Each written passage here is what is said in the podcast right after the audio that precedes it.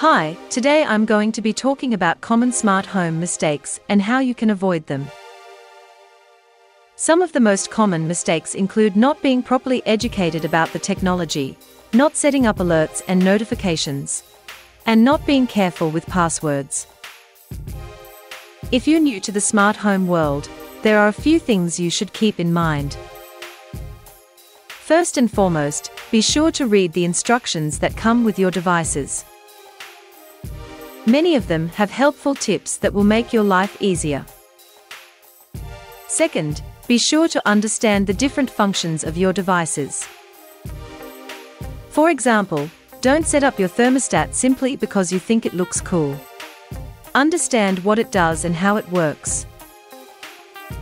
Finally, be careful with who you give access to your devices. Make sure only trusted individuals have access to your smart home settings.